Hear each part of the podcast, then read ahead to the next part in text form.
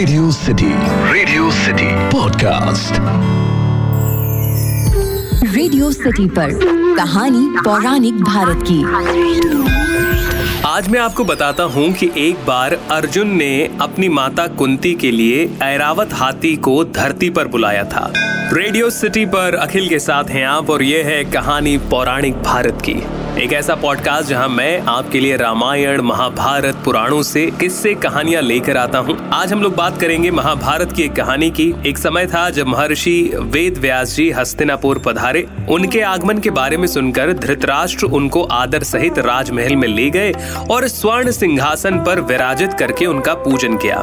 श्री व्यास जी से माता कुंती और गांधारी ने हाथ जोड़कर प्रश्न किया कि हे महामुने, आप त्रिकालदर्शी हैं, अतः आपसे हमारी प्रार्थना है कि आप हमको कोई ऐसा सरल व्रत बताइए जिससे हमारा राजलक्ष्मी, सुख संपत्ति, पुत्र पौत्र व परिवार सुखी रहे।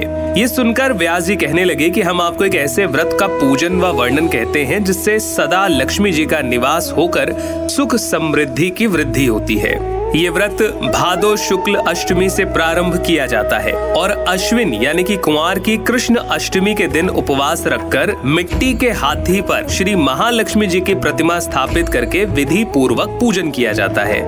महर्षि वेदव्यास जी से व्रत कथा और पूजा का तरीका जानने के बाद गांधारी और कुंती ने इस व्रत को किया। इस प्रकार पंद्रह दिन बीत गए। सोलहवें दिन अश्विनी कृष्ण अष्टमी के दिन गांधारी ने नगर की सभी प्रतिष्ठित महिलाओं को पूजन के लिए महल में बुलवा लिया। माता कुंती के यहाँ कोई भी महिला पूजन के लिए पहुँच ही नहीं पाई। साथ ही माता कुंती को भी गांधारी ने बुलाया नहीं।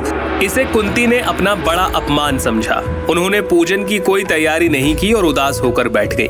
जब पांचों पांडव युधिष्ठिर, अर्जुन, भीम, नकुल, सहदेव महल में आए तो कुंती को उदास देखकर पूछा, हे माता, आप इस प्रकार उदास क्यों हैं? आपने पूजन की तैयारी क्यों नहीं की? तब कुंती कहती हैं कि हे पुत्र, आज महालक्ष्मी जी के व्रत का उत्सव गांधारी के महल में मनाया जा रहा है। उन्होंने नगर के समस्त महिलाओं को बुला लिया और उसके सौ पुत्रों ने मिट्टी का एक विशाल हाथी बनाया, जिसके कारण सभी महिलाएं उस बड़े हाथी को पूजने के लिए गांधारी के यहाँ चली गयी।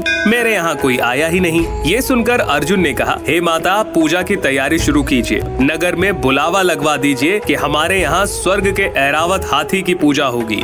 माता कुंती ने नगर में ढिंढोरा पिटवा दिया और पूजा की विशाल तैयारी होने लगी। उधर अर्जुन ने बाणों के द्वारा स्वर्ग से ऐरावत हाथी को बुलाया।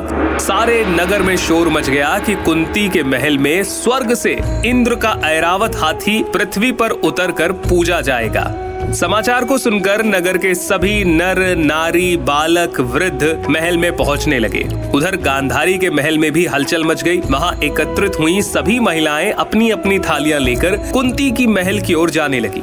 माता कुंती ने ऐरावत हाथी को खड़ा करने के लिए अनेक रंगों के चौक बनवाकर रेशमी वस्त्र बिछवा दिए। नगरवासी स्वागत की तैयारी में फूल माला, अबीर, गुलाल, केसर इत्यादि हाथ में लेकर पंक्तिबद्ध खड़े हो गए। और जब स्वर्ग से ऐरावत हाथी पृथ्वी पर उतरने लगा तो विभिन्न प्रकार की ध्वनियां गूंजने लगी और ऐरावत के दर्शन होते ही लोग जयकार के नारे लगाने लगे। संध्या का समय हुआ। इंद्र का भेजा हुआ हाथी ऐरावत माता कुंती के चौक में उतर आया था। तब सब नर नारियों ने पुष्पमाला इत्यादि से उनका स्वागत किया और महिलाओं के द्वारा महालक्ष्मी का पूजन पूरा किया गया। तो ये वो कहानी थी जिसमें अर्जुन जो है वो अपनी माता कुंती की पूजा को पूरा करने के लिए स्वर्ग से इंद्र के ऐरावत हाथी को पृथ्वी पर लेकर आते हैं। आपको ये कहानी कैसी लगी मुझे जरूर बताइए। ईमेल लिखिए podcast at my radio city dot com पर। फिलहाल के लिए इतना ही। सुनते रहिए रेडियो सिटी। रेडियो सिटी पर कहानी पौराणिक भारत की।